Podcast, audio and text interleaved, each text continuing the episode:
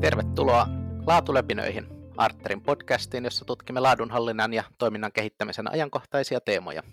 Minun nimeni on Markus Mörman, olen toiminut Arterin asiantuntijapalveluiden vetäjänä sekä tämän podcastin isäntänä. Tänä keväänä esitämme joukon laatu- ja kehitystyön ammattilaisten haastatteluja. Juttelemme kunkin vieraan kanssa tai vieraiden kanssa heidän omasta uratarinasta, näkemyksestä laadunhallinnasta sekä tietenkin heidän edustamien organisaatioiden tilanteista ja haasteista.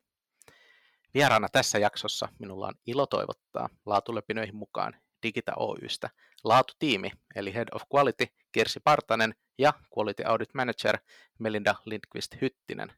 Tervetuloa mukaan Kirsi ja Melinda ja kiitos, että lähditte mukaan löpisemään. Moikka, kiitos kutsusta. Mukava päästä löpisemään laadusta. Tämä on meille molemmille ensimmäinen kerta ja aikamoinen oppimismatka podcasting-maailmaa. Erinomaista. Tässä siis tulee ei pelkästään jaettua viisautta, mutta myös kerrottuja uutta oppimista. Kertokaahan vähän itsestänne kuulijoille, eli keitä olette ja mistä tulette ja haluaisiko vaikka Kirsi aloittaa? Joo, mä oon Partasen Kirsi ja Digitaama on tullut 2007 ja toukokuussa tulikin 15 vuotta täyteen tässä. Että, ää, melkein 30 vuoden työurani aikana olen tavalla tai toisella ollut laatuun liittyvissä työtehtävissä ihan kaikilla työnantajilla, missä on ollut töissä. Ja siellä on ollut työnohjausjärjestelmän kehitysprojektia ja prosessien uudelleenkirjoittamista, taikka sitten ihan tyhjältä pöydältä aloitettu kirjoittaa prosesseja uusiksi. Et laatu on, on ollut koko ajan läsnä. Mun nimi on tosiaan Melina Linkvist Hyttinen ja mä oon ollut Digitassa nyt lähes neljä vuotta. Sitä ennen olen työskennellyt monipuolisissa tehtävissä laadun parissa, jossa itse asiassa sainkin kipinän tähän toiminnan kehittämiseen ja laatuun. Työkokemusta on kertynyt monipuolisesti raksahommista erilaisiin asiakaspalvelutehtäviin, ja tällä hetkellä mä opiskelen työn ohessa myös liiketoiminnan kehittämisen maisteritutkintoa, josta on tarkoitus valmistua loppuvuoteen mennessä. Mä koen, että koulun ja työn yhdistäminen on aika hyvä kombo, että nämä tukee toinen toisiaan ja siinä myös se oma ajattelu laajentuu ja kehittyy. Hieno juttu ja onnea opintoihin. Puhutaan vähän digitasta ja Kirsi, niin mitä laatu tarkoittaa digitan kaltaiselle teknologiatalolle? No, laatu näkyy digitassa ö, siinä mielessä, että digita on luotettava toimija ja kumppani. Meillä on tavoitteet korkealle asiakastyytyväisyydelle. Lisäksi meillä on prosessit kunnossa ja kuvattuna, jotta tiedetään, miten toimitaan ja voidaan varmistaa laadukas palvelu. Digitassa tuotetaan vahvalla teknisellä osaamisella ja ammattitaidolla. Laadun kautta voidaan mahdollistaa myös ajanhermolla oleminen ja voidaan sanoa, että kun tehdään laatutyötä, olemme jopa aikaamme edellä. Eli katse on myös tulevaisuuteen, eikä vaan menneisyyteen. Kyllä. Sitten olemme merkityksellinen kumppani tulevaisuuden älyratkaisussa ja digitaalisen yhteiskunnan mahdollistajana sekä välitämme laadukkaita radio- ja TV-sisältöjä tasavertaisesti kaikille kaikkialla Suomessa vuoden jokaisena päivänä kaikissa olosuhteissa. Luonnollisesti tämä kaikki vaatii laatua ja laadukasta työtä onnistuaksemme. Tota, toi on se niin kuin ylätaso, mutta Melinda, miten tämä digitan laatu- ja kehitystyö sitten näkyy niin käytännössä? Millaisia asioita tapahtuu? No, digitan laatu- ja kehitystyö näkyy vahvana yhteistyönä asiakkaiden ja sidosryhmien kanssa. Ja siinä just nimenomaan se, että me voidaan kehittyä kohti sitä digitaalisuutta, niin halutaan tehdä sitä yhteistyötä. Sitten me halutaan kehittää meidän toimintaa aktiivisesti ja pitkäjänteisesti haitallisten ympäristövaikutusten ja hiilijalanjäljen minimoimiseksi. Me ollaan panostettu tosi paljon esimerkiksi kierrätykseen ja sen lisäämiseen, ja sen lisäksi me ollaan hankittu sähkön alkuperän takaava uusiutuvan energian sertifikaatti, jonka kautta me voidaan varmistua siitä, että meidän ostama sähkö on ympäristöystävällistä. Näiden lisäksi me halutaan olla alan paras työpaikka kaikille ja se varmistetaan totta kai työturvallisuudella ja henkilöstön tasa-arvoisella ja yhdenmukaisella kohtelulla. Meidän toiminnassa integroituu vahvasti nämä teemat, sillä henkilöstölle mahdollistetaan muun muassa työ, työ, työsuhdepyöräetu, eli tämmöiset niin kuin pienetkin asiat on, on sit huomioitu. Ja me arvioidaan myös meidän johtamisjärjestelmän toimivuutta ja tehokkuutta jatkuvan parantamisen kautta. Siinä kuulostaa olevan paljon, paljon liikkuvia osia ja moniulotteisia tavoitteita, että ei ole vaan se laatu, vaan niin kuin huomattavasti laajemmin vastuullisuusasiat ja muut teillä sitten paletissa. Kyllä. Ja paljon työtä sen asian eteen on viime vuosina tehty täällä. Juuri näin. Ja niinhän sitä puhutaan, että mitä pidemmälle mennään, niin sen, sen tota, monitahoisempi käsite tämä laatu on, että siinä missä joskus puhuttiin virheistä liukuhihnalla, niin nykyään se tarkoittaa aika paljon kaikkea muuta, mutta toki sitäkin edelleen. Laatu on semmoinen juttu, että aina kuulee hyvin erilaisia tarinoita siitä, että miten sen parissa on päätynyt työskentelemään, jotta totta kai se kiinnostaa myös teidän osalta, että mitkä valinnat tai kohtalon oikut ohjasi teidät teidän nykyisiin tehtäviin laadun parissa, niin haluaisiko vaikka Kirsi kertoa ensin vähän sitä, että miten, miten löysit itsesi silloin ensimmäisestä laatutyöstä ja mitä, mitä sitten tapahtui, että jäit myös laatutöihin? No jos lähtee ihan historiaa taaksepäin, niin kyllä se lähtee siitä, että mä oon koulun penkiltä lähtenyt ensimmäiseen työpaikkaan ja siellä on todettu, että tarvitaan tietokoneosaajaa. Ja siellä sitten kun ollaan työnohjausjärjestelmää uusittu, niin siellä on ensimmäisenä piirretty prosessikuvia, tiedetty mitä pitää tehdä missäkin vaiheessa. Ja sieltä se laatuasiat on oikeastaan lähtenyt että liikenteeseen. Ja se on kyllä ohjannut aika paljon sitten koko työuran sitä asiaa, asiaa. Ja sitten pikkuhiljaa kun työura on edennyt, niin toi omassa taustassa korostuu vahva tekninen osaaminen ja, ja esihenkilötausta.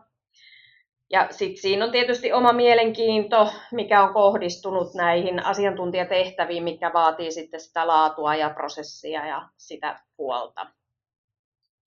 Ja nykyinen te, työpaikka on mahdollistanut nyt uralla niin kuin ihan selkeästi sen, että kehittyminen ja sen vahvan asiantuntijan tuntijuuden kautta on ollut niin kuin mahdollisuuksia viedä, viedä tuota laatua eteenpäin.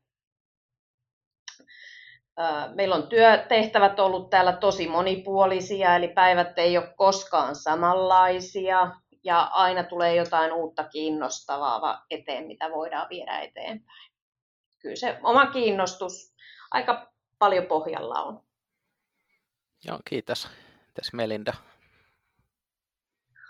No jos mäkin lähden tuolta uran alusta, niin tavallaan siellä aika paljon jo pohti sitä, että miten organisaatioiden toimintaa voisi parantaa, jotta voidaan niin kuin tarjota asiakkaalle se paras mahdollinen kokemus.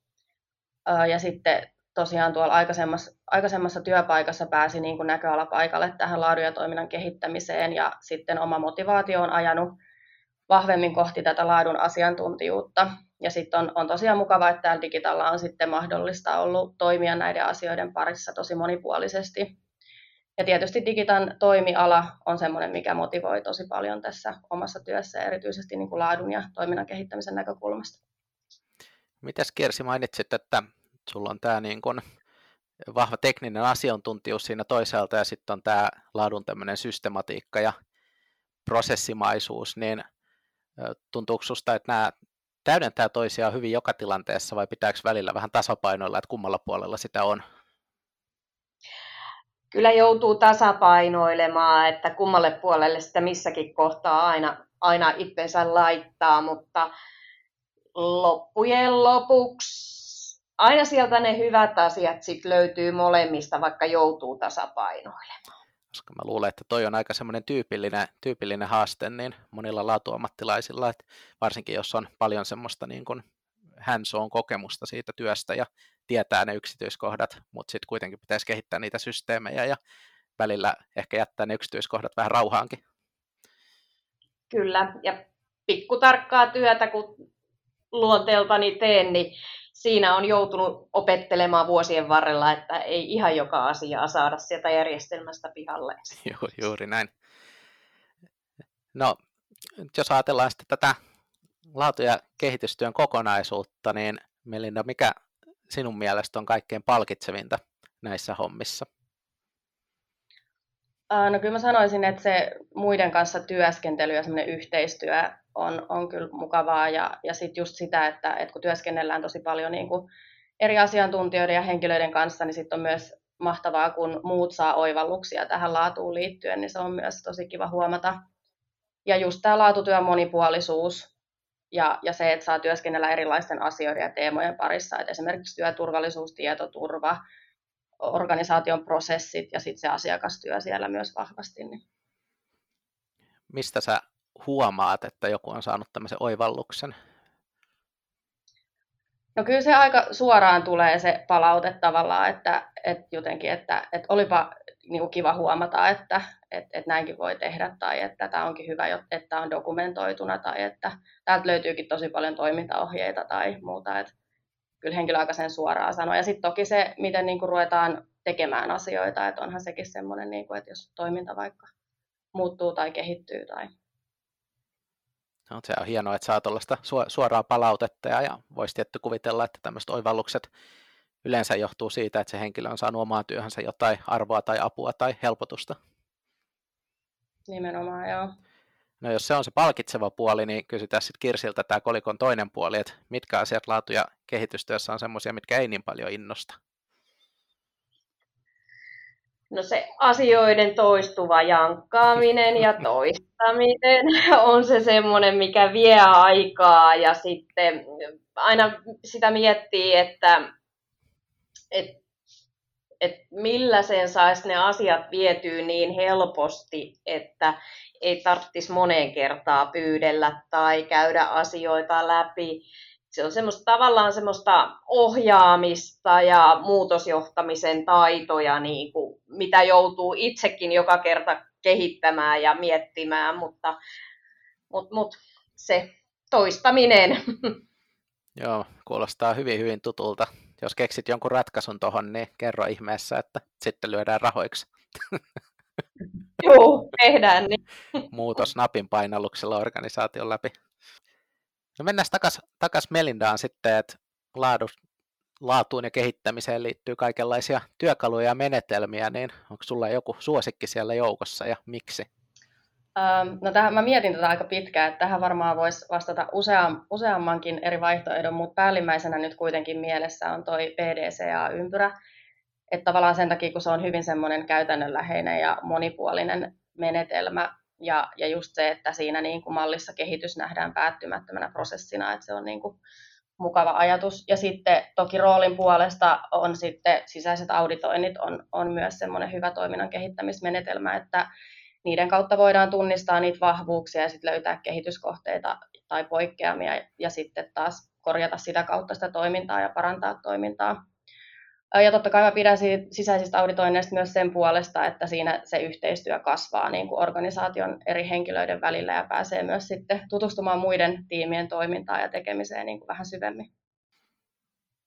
Millaisia kokemuksia sulla on ollut, ollut tuossa sisäisissä auditoinneissa niin siitä, kun organisaatiossa usein on vähän se ennakko-odotus, että sieltä tulee etsiä virheitä tai pahimmassa tapauksessa syyllisiä, niin onko sulla jotain vinkkejä, että miten tämä ennakko-odotus saadaan kumottua? Tai auditoitavien oloa ainakin vähän helpotettua? No mä tavallaan itse tykkään siinä alussa käydä semmoisen lyhyen puheenvuoron, että mä vähän niin kuin johdattelen aiheeseen ja kerron, että mikä, mikä homma ja mistä on kysymys. Ja, ja tavallaan me suhtaudutaan, halutaan suhtautua niihin kehityskohteisiinkin ja poikkeamiin positiivisesti, että tavallaan niiden kautta sit voidaan sitä toimintaa parantaa ja korjata asioita, että ei tavallaan etsitä syyllisiä eikä niin kuin virheitä siinä mielessä. Ja, ja kyllä mä koen, että aika positiivisesti näihin sisäisiin auditointeihin on kuitenkin sillain, niin kuin suhtauduttu, koska siinä on sit mahdollisuus sitä omaa työtä niin kuin parantaa ja tarkastella. Niin. Millaisen vinkin sä antaisit henkilölle, joka on ekaa kertaa lähdössä sisäiseksi auditoijaksi? No tavallaan se, että on ihan oma itsensä ja, ja se kuuntelemisen taito on aika tärkeä siinä, että, että kuuntelee sitä tota, auditoitavaa ja hänen, hänen kertomusta siinä ja, ja hyvät muistiinpanot, semmoinen käytännönläheinen, konkreettinen vinkki. Se, on kyllä, se on kyllä varmasti hyödyllinen, että huonot muistiinpanot tai pahimmassa tapauksessa ei muistiinpanoja ollenkaan, niin siinä on kyllä jotain mennyt pieleen auditointiprosessissa sitten. Kyllä. Joo, se kuuntelu, se on kyllä, se on, se on sitä, tai mun teoria, että se on sitä, sitä helpompaa, mitä kauempana se auditoitava kohde on omasta työstä, ja mitä lähempänä se on, niin se vaikeampaa se on, kun sitten alkaa tulla niitä omia mielipiteitä ja näkemyksiä, ja niin kauheasti haluaisi sanoa niitä sinne väliin, mutta sehän ei ole se tilanne tietenkään, missä niitä pitäisi kauheasti jakaa. Nimenomaan, joo, kyllä. No me puhutaan kohta, kohta tästä teidän tehtävänjaosta. Oliko sulla Kirsi jotain tähän auditointiaiheeseen lisättävää? No joo, tuossa kun nyt tota korona-aikaa kun on eletty, niin noin Teamsillä kun tehdään noin sisäiset auditoinnit, niin tota, se on ollut myös semmoinen mielenkiintoinen, kun ei välttämättä ole ne videot päällä ja, ja, ja ei näe ilmeitä välttämättä, että miten siihen auditoinnissa sitten se auditoitava suhtautuu tai muuten, mutta kyllä niin itse nähnyt, että myös Teamsilla toimii se sisäinen auditointi ihan hyvin, että et, et hyvät työvälineet kyllä mahdollistaa hyviä tuloksia. Joo, ehdottomasti. Oletteko te tehnyt drone-auditointeja? Ei olla, ei ihan niin, niin pitkälle ei ole vielä menty. Niin. No, sertifiointilaitoksilta kuuluu, että niitäkin on ruvettu tekemään, että varsinkin semmoisiin niin kuin vähän kauempana oleviin paikkoihin ja korona-aikana erityisesti, kun ei haluttu tavata henkilökohtaisesti, niin siellä on lennelty lennokilla ja katsottu, että mitä löytyy. Että tätäkin, tätäkin voi kokeilla. Hyvä idea. Joo, tuo etä, etäauditointi, niin se on myös ollut, ollut mielenkiintoinen.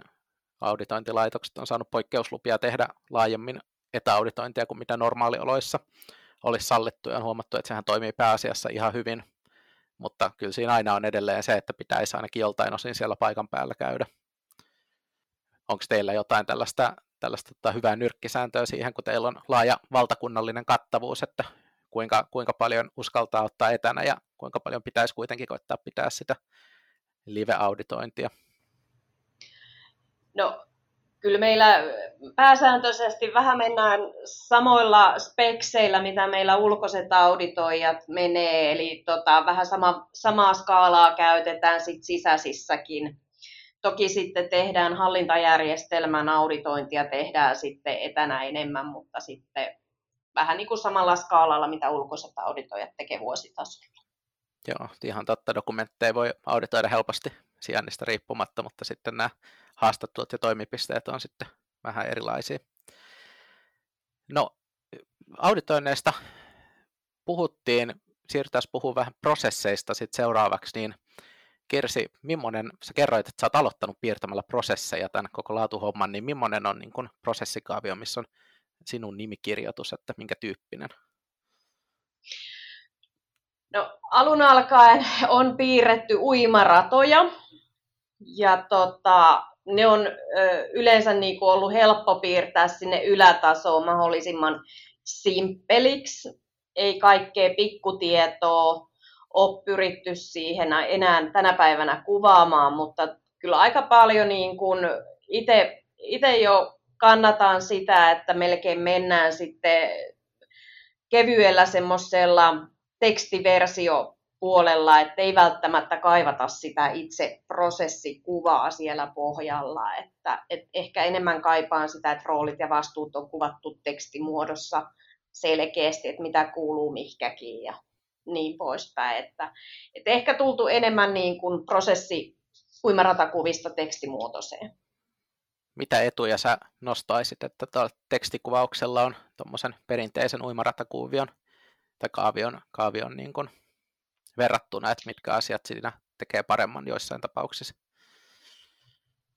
Siinä on paljon helpompi kuvata sitä esimerkiksi sitä roolit ja vastuut kohtaa, niin kuin, että mitä kuuluu kenellekin. Et sitten jos se on pelkästään uimarata kuvana ja laatikkoina, niin siellä et välttämättä saa sitä, sitä tavoitetta auki sieltä niin selkeästi, mitä kaivataan.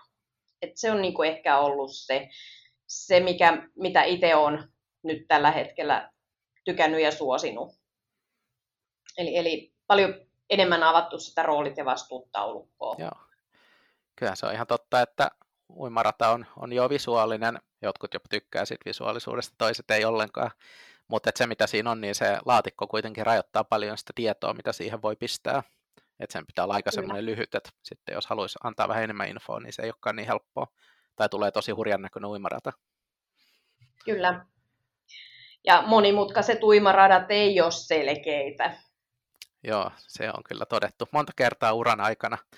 Tota, se, on, se on ihan mielenkiintoinen näkökulma toi tekstimuotoinen prosessikaavio, koska niin kuin me laatupiireissä hyvin tiedetään, niin prosessihan on prosessi, että oli se kaavio tai kuvaus siitä sitten millainen tahansa, että se voi olla tekstimuotoinen tai sarjakuva tai video tai joku muukin. Mutta et se, että ei ensimmäisenä iskestä uimarataa siihen, niin se voi olla helpompikin saada semmoista, jos henkilöllä on kovia antipatioita prosesseja kohtaan, niin, niin kuin myydä se toista kautta kuin sillä, että iskee uimaradalla heti ensimmäisenä. Joo, ja se prosessisana varmaan välillä on semmoinen hirviösana, että et, et, niin kun se kerrotaan, että nyt tehdään prosessia, niin sitten se uimarata sieltä tulee juuri esille, että, että näitäks taas. Kyllä. Mikä teidän kokemuksesta on tämä niin kun tyypillisin pelko tämmöistä prosessikaaviota kohtaan, että mikä siinä eniten ihmisiä arveluttaa, jos lähtee yhtäkkiä uimarataa vetään takataskusta, että katsotaan tätä? Se varmaan just se säännöllisyys ja se, että et, et, niinku, et se on kuvattuna auki, niin se varmaan on se, että jos sieltä löytyykin jotakin, jotakin sellaista, mikä ei mene ihan sen prosessin mukaan, mikä on siinä uimaradassa kuvattu, mutta toisaalta sitten pitää aina miettiä sekin, että kuvat pitäisi piirtää sen mukaan, miten toimitaan, ettei se pelkästään ole sitä, että se laadusta tai joku muu piirtää sen kuvan, niin on sen mukaista se toiminta. Et kuunteleminen puolin että toisin. Kyllä. Ja sehän on, on niin kuin vähän, vähän si, siihenkin liittyy, että just mitä sillä prosessikaaviolla loppujen lopuksi halutaan saavuttaa, että jos se on just toi nykytila, miten nyt, nyt kuuluisi toimia, ja sitten katsotaan, toimitaanko vaikka ei, ei, tai sitten se, että millainen sen prosessin pitäisi olla, että tämmöinen tulevaisuuden visiointi tai semmoinen kehitystavoite, että tähän tähdätään jollain aikavälillä. Niin sekin on, että jos, jos sitä ei ole niin selkeästi määritelty sille katsojalle, että mistä tässä on nyt kyse, niin siinä voi tulla, tulla ihan vääriä tulkintojakin. No hei, mennään, mennään tähän, tota, tähän teidän tiimiin, teidän, teidän laatutiimiin, ja tämä on kiinnostava kokoonpano, että kun on kaksi, kaksi laatu, laatutehtävää, niin miten te olette tavallaan jakanut, jakanut niitä tehtäviä ja vastuita, eli miten tämä laatutiimin työ on organisoitu? No jos mä vastaan täältä ensimmäisenä, niin mun vastuulla on, on niin kuin kokonaisvaltaisesti vastata, että meidän laatutiimi toimii, eli tässä laatu toimii.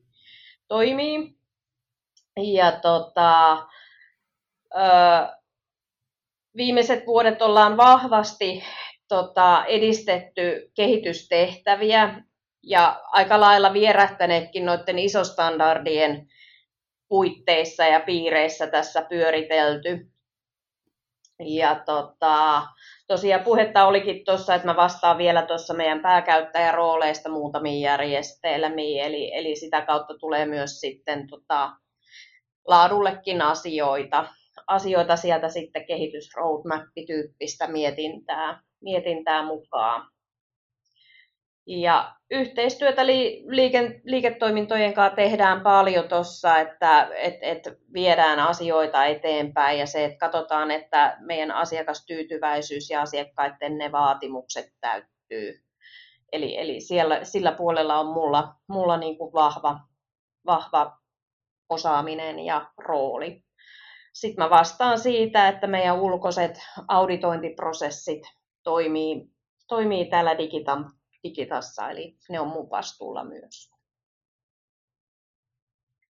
Jees, eli tota, no mun vastuulle sitten puolestaan kuuluu selkeästi noin sisäiset auditoinnit ja niiden kehittäminen.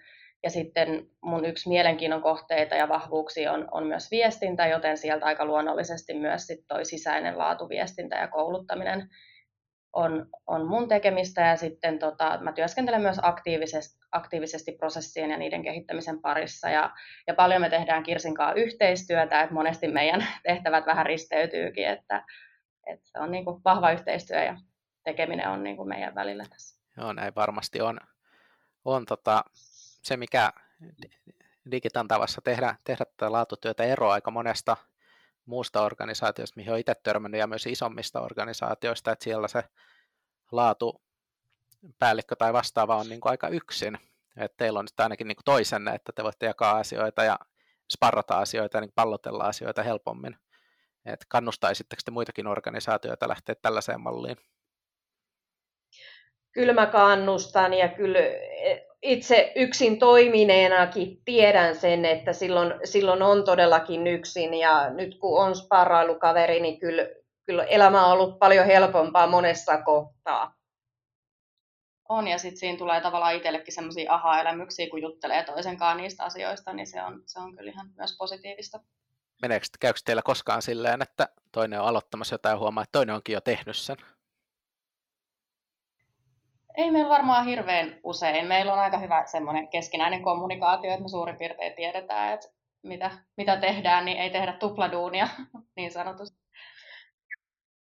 Joo, ja aika lailla selkeä työjako, mitä, mitä tosiaan tehdään, niin kun niin Melinda hoitaa viestintää, niin minä en, mm. en sille puolelle paljon, paljon sitten kiinnitä huomioon. Ehkä luen, luen sitten, mitä on menossa ulospäin on. Ja sitten meillä on tietysti omat palaverikäytännöt, missä sitten käydään niin kuin asioita läpi, niin, niin siellä sitten ollaan mm. tavallaan kartalla, että missä mennään. Niin se on hyvä.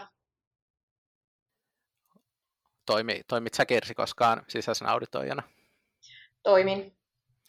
Osaako tota kohteet odottaa jo, että ne katsoo, että kumpi on tulossa, että onko se Kirsi vai Melinda, että tuleeko hyvä kyttä vai paha Ää, kyllä, en, en, varmaan osaa miettiä sitä, että nyt sieltä tulee se paha, mutta sitten se muuttuukin aika useasti siihen positiiviseen, että hei, tämä olikin kiva, kiva juttu, että ei ollutkaan niin pahaa. Että. Joo, ei tehän teette auditointeja totta kai sillä niin kuin hyvällä tavalla ja tyylikkäästi, mutta et mietin vaan, ja mä, mä en ottanut kantaa siihen, että kumpi on kumpi tietenkään ollenkaan. Että. Joo, mutta kyllä ne osaa odottaa sen, että on paha, paha auditointi ja tämä on hyvä auditointi, et, mutta useasti se muuttuu positiiviseksi. Joo. Kyllä se varmaan rupeaa näkyyn, että tekin olette tehnyt sisäisiä auditointeja nyt sen verran kauan, että siitä alkaa olla porukalla niitä positiivisia kokemuksia, voisin kuvitella. On, ja sitten me just pyydetään aina palautetta, tavallaan semmoinen nopea palaute ja fiiliskierros siinä sitten lopuksi, niin kyllä sieltä aika usein tulee semmoisia just niitä, että, ei, että olipa hyvä juttu, että, että käytiin näitä asioita läpi ja, ja just sitä positiivista palautetta, niin se on myös kiva. Auditointikulttuuri on saatu kehitettyä. Mitäs kaikkea muuta te olette vuosien varrella tuloksia saanut aikaan tämän laatutyö ja kehittämisen myötä? No kyllähän meillä tässä tota, tosiaan ollaan tehty noita iso standardipuolen asioita, niin kyllähän me, meillä iso ensimmäinen työ oli se, että me se työterveys, työturvallisuus, sertifiointi tehtiin tyhjältä pöydältä sinne 45 tonni ykkösen pohjalle. Se oli ehkä semmoinen isoin, isoin mikä tuossa oli, ja sitten ollaan pikkuhiljaa lähdetty sitä tietoturvaa viemään, viemään meillä eteenpäin. Ja tota, sieltäkin sitten yhdelle liiketoiminnalle saatiin sitten sertifikaatti läpi tuossa sitten viime vuoden loppupuolella. Että, et kyllä isoja, isoja asioita siellä pohjalla ja se, että niitä saadaan niin kuin sitä prosessia ja tekemistä jalkautettua, niin se vaatii hurjan määrän työtä pohjalla. Koko liiketoiminnasta ja digitan henkilöstöltä. Kyllä varmasti, ja digitallakin on ikää kuitenkin organisaationa sen verran, että, että se niin kuin, mu- muutos vaatii niitä toistoja, eikö niin? Kyllä, kyllä, vaikka se olikin se mun pahapuoliset toistojen antaminen, mutta kyllä se tuo tulosta. Ja on siinä sitä uran uurtamistakin, että digitaali kuitenkin yksi ensimmäisiä organisaatioita Suomessa, joka sai tämän ison 45 000 ykkösen sertifioitua Taisi, Joo. En, en, oliko top, top kolmessa vai miten tämä meni, mutta kuitenkin. Kyllä se alkupäähän meni kyllä jo. Joo, ensimmäisten joukossa, niin siinä pitää, pitää kehittää uusia menetelmiä ja malleja ja tapoja tehdä ja sitten kehittää niitä ajan myötä. että tämä tietoturvahan on kovin, kovin tota ajankohtainen nyt monissa organisaatioissa, itsekin nyt näissä uusissa tehtävissä, niin juurikin touhua ISO 27001 ja syksyllä on auditoja tulossa, niin tässä on vielä pikkasen aikaa. Miten tota, jos ajatellaan näitä iso standardeja, niin teillä on se 45 001 ollut ja se on niin kuin voidaan sanoa vakiintunut tässä vaiheessa ja hyvin käytössä, niin kuinka paljon teistä siitä on ollut apua nyt, kun te olette työstä, työskennellyt tämän tietoturvan parissa? Siitä on ollut aika paljonkin apua, eli, eli kun sinne saatiin se hallintajärjestelmä rakennettua pohjalle, niin me ollaan tähän tietoturvapuoleen saatu se sama malli kiinni. Eli todella paljon on ollut apua ja sitten ollaan pystytty esimerkiksi tota, sisäisiä auditointeja jo yhdistämään, että tehdään molempia kategorioita samassa auditoinnissa. Et, et kyllä siitä on vaan ollut huima määrä apua meidän laatu, laadun puolen tekemisessä. On ja jotenkin semmoinen niin yleistietämys ja ymmärrys näistä asioista myös on niin kuin kasvanut niin kuin tämän isotyöskentelyn myötä ja kehittynyt.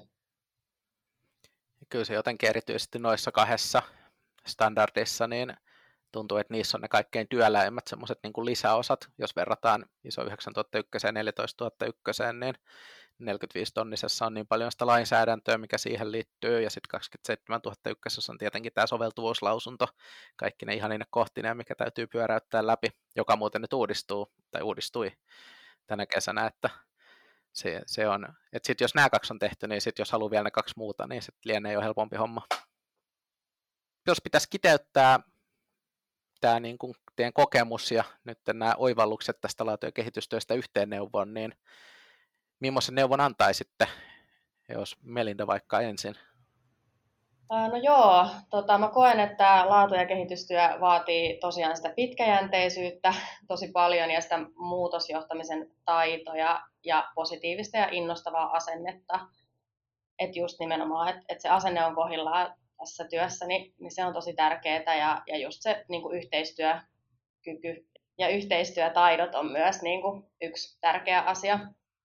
Ja sitten myös se muiden osallistaminen, että eihän näitä asioita sinänsä yksin tehdä, vaan nimenomaan niin kuin muiden kanssa yhteistyössä.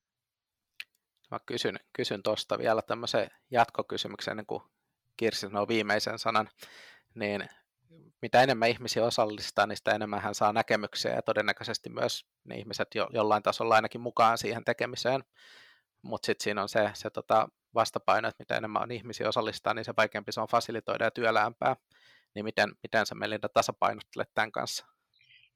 No se on kyllä totta, mutta ehkä, ehkä siinä kohtaa vaan tavallaan se, että, että mikä se niin kuin päämäärä on ja, ja mitä tarvii tavallaan saada aikaiseksi, niin sitten jossain kohtaa se on vaan niin kuin mentävä sitä kohti ja, ja ettei sit niinku liikaa myöskään pyörittele niitä asioita sitten eri henkilöiden kanssa. Et se täytyy vaan jossain kohtaa se raja vetää ja että saadaan se asia maaliin. Niin. Et nyt loppu ideointi ja niin. ruvetaan tekemään. Kyllä, joo. Juuri näin. Kirsi, ole hyvä. Joo, kyllähän se tota, tämmöisillä maanläheisillä ja käytännönläheisillä niin kuin esimerkkeillä ja malleilla sitä parasta, parasta ratkaisua aina haetaan ja tehdään. Ja tosiaan sit, kun pystytään kuvaamaan asioita tai menet tarpeeksi lähelle sitä asiaa, mitä halutaan, niin kyllähän se toinenkin vastapuoli pystyy parha, parhaimman kuvan antaa sieltä sitten, että sit se on niin positiivisessa mielessä mietittynä kaikkien kantilta. Et, et, et se on oikeastaan se, että osallistetaan ja, ja maanläheisillä esimerkkeillä pyritään pääsee siihen loppuratkaisuun. Sitten jos me lähdetään ihan laadun niin kuin termeillä, kaikilla viitekehyksillä ja tämän tyyppisillä asioilla viemään asioita, niin mä luulen, että poikkia pinoon tulee hyvin nopeasti vastaan, että, että tämähän ei ole meidän juttu. Että että tavallaan semmoinen kiva lähestymistapa sinne tekemiseen on aina se paras ratkaisu. On, ja se on just nimenomaan tämä on se, mihin me pyritään, niin kuin vaikka tässä sisäisessä laatuviestinnässäkin, että puhutaan tosiaan käytännönläheisesti ja ei sitä sellaista liikaa laatujargonia, mutta se on, se on myös itsellekin semmoinen, että, että herkästi saattaa sit mennä siihen uh, moodiin, että rupeaa puhumaan käyttää niitä sanoja, niin sit siinä kohtaa on kiva, että on sitten kaveri tässä laatutiimissä, joka sanoo, että, että palataan vähän nyt taas sinne, että, että, tota, että se teksti on sellaista niin kuin ymmärrettävää. Siinä on iso ero, kuvataanko prosessia vai mietitäänkö, mikä on paras tunnettu tapa tehdä joku asia. Lopputulos voi olla sama, mutta on siinä tietty semmoinen asenneero ehkä. Kyllä. Hei, kiitos teille paljon ajasta ja mahdollisuudet, että pääsitte jakamaan teidän kokemuksia laatulepinöihin. Jes, oli kiva tulla juttelemaan. Yes, oli tosi kiva ja tosiaan paljon opittiin tästä matkasta taas. Näin, se on jatkuvaa oppimista ja parantamista. Ja kiitos kaikille kuulijoille ajastanne laatulepinöiden parissa. Muistakaa vierailla Arterin verkkosivuilla arter.fi ja totta kai tutustua myös digitaan Arterin verkkosivuilla webinaareja, blogia ja muita materiaaleja veloituksetta saatavilla. Tämä onkin sitten viimeinen Laatulepinät jakso, missä minä toimin isäntänä. Kiitos kaikille kuulijoille yhteisestä ajasta ja moikataan taas kun tavataan, mutta siihen asti pitäkäähän laatu korkealla.